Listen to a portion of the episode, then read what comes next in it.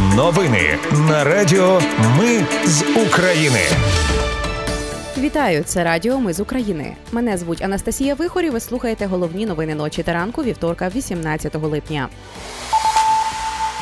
Росіяни вночі влаштували комбіновану атаку на південь України. Сили оборони за минулу добу вразили дві системи сонцепьок. У розвідці Британії проаналізували зміни на фронті за минулий тиждень. Сполучені Штати Америки шукають варіанти, як вивести агропродукції з України. А ще сьогодні стартує новий Рамштайн. Про все це та більше слухайте за мить у новинах на Радіо Ми з України.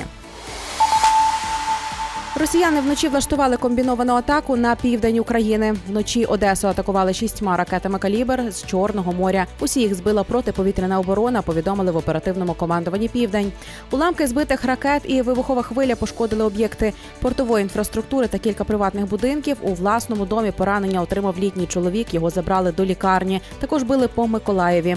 За ніч сили протиповітряної оборони взагалом знищили 38 повітряних цілей ворога. Росія атакувала Україну шістьма крилатими ракетами ракетами калібр і запустила 36 ударних дронів типу шахід.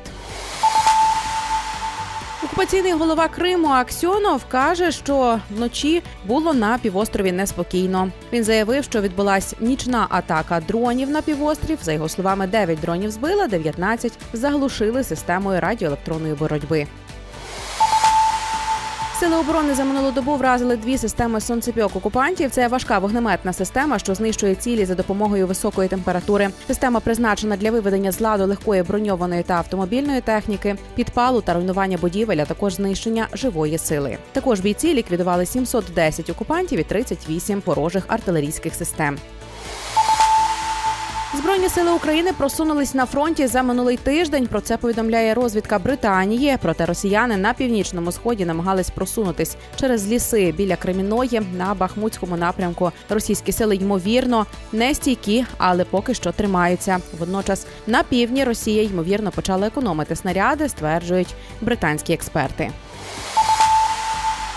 Росіяни час від часу активізуються на шахтарському, куп'янському та сватівському напрямках, щоб відволікти та відтягнути туди українські війська. Про це заявила заступниця міністра оборони Ганна Маляр. За її словами, таке відбувається щоразу, коли сили оборони перехоплюють ініціативу і починають просуватися вперед. Напередодні речник східного групування заявив, що росіяни зосередили на Лимано-Куп'янському напрямку понад 100 тисяч окупантів, і за добу сім разів штурмували цю ділянку фронту. Збройні сили України мають перевагу в боях за Старомайорське. Про це зазначили в прес-центрі Таврійського напрямку. Зокрема, на Мелітопольському бердянському напрямках наші воїни закріплюються на досягнутих рубежах. Також у прес-центрі кажуть, що окупанти продовжують вести безрезультатні штурми в районах Мар'їнки та Авдіївки.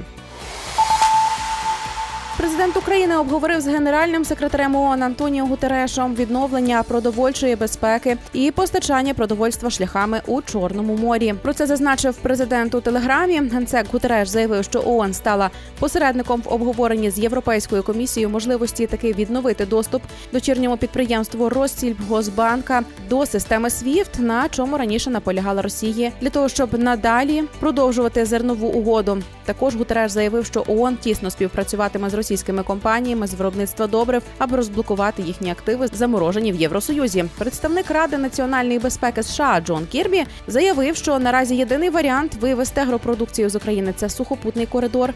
За його словами, вивезення української агропродукції сухопутним шляхом буде менш ефективним ніж морем. Проте США не братимуть участі у військовому супроводі вантажних суден.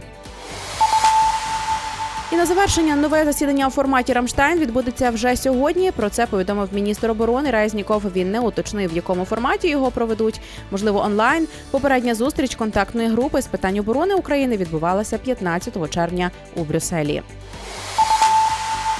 Це були новини на радіо. Ми з України. Їх підготувала для вас я, Анастасія Вихор. Наші новини про те, що реально відбувається в Україні.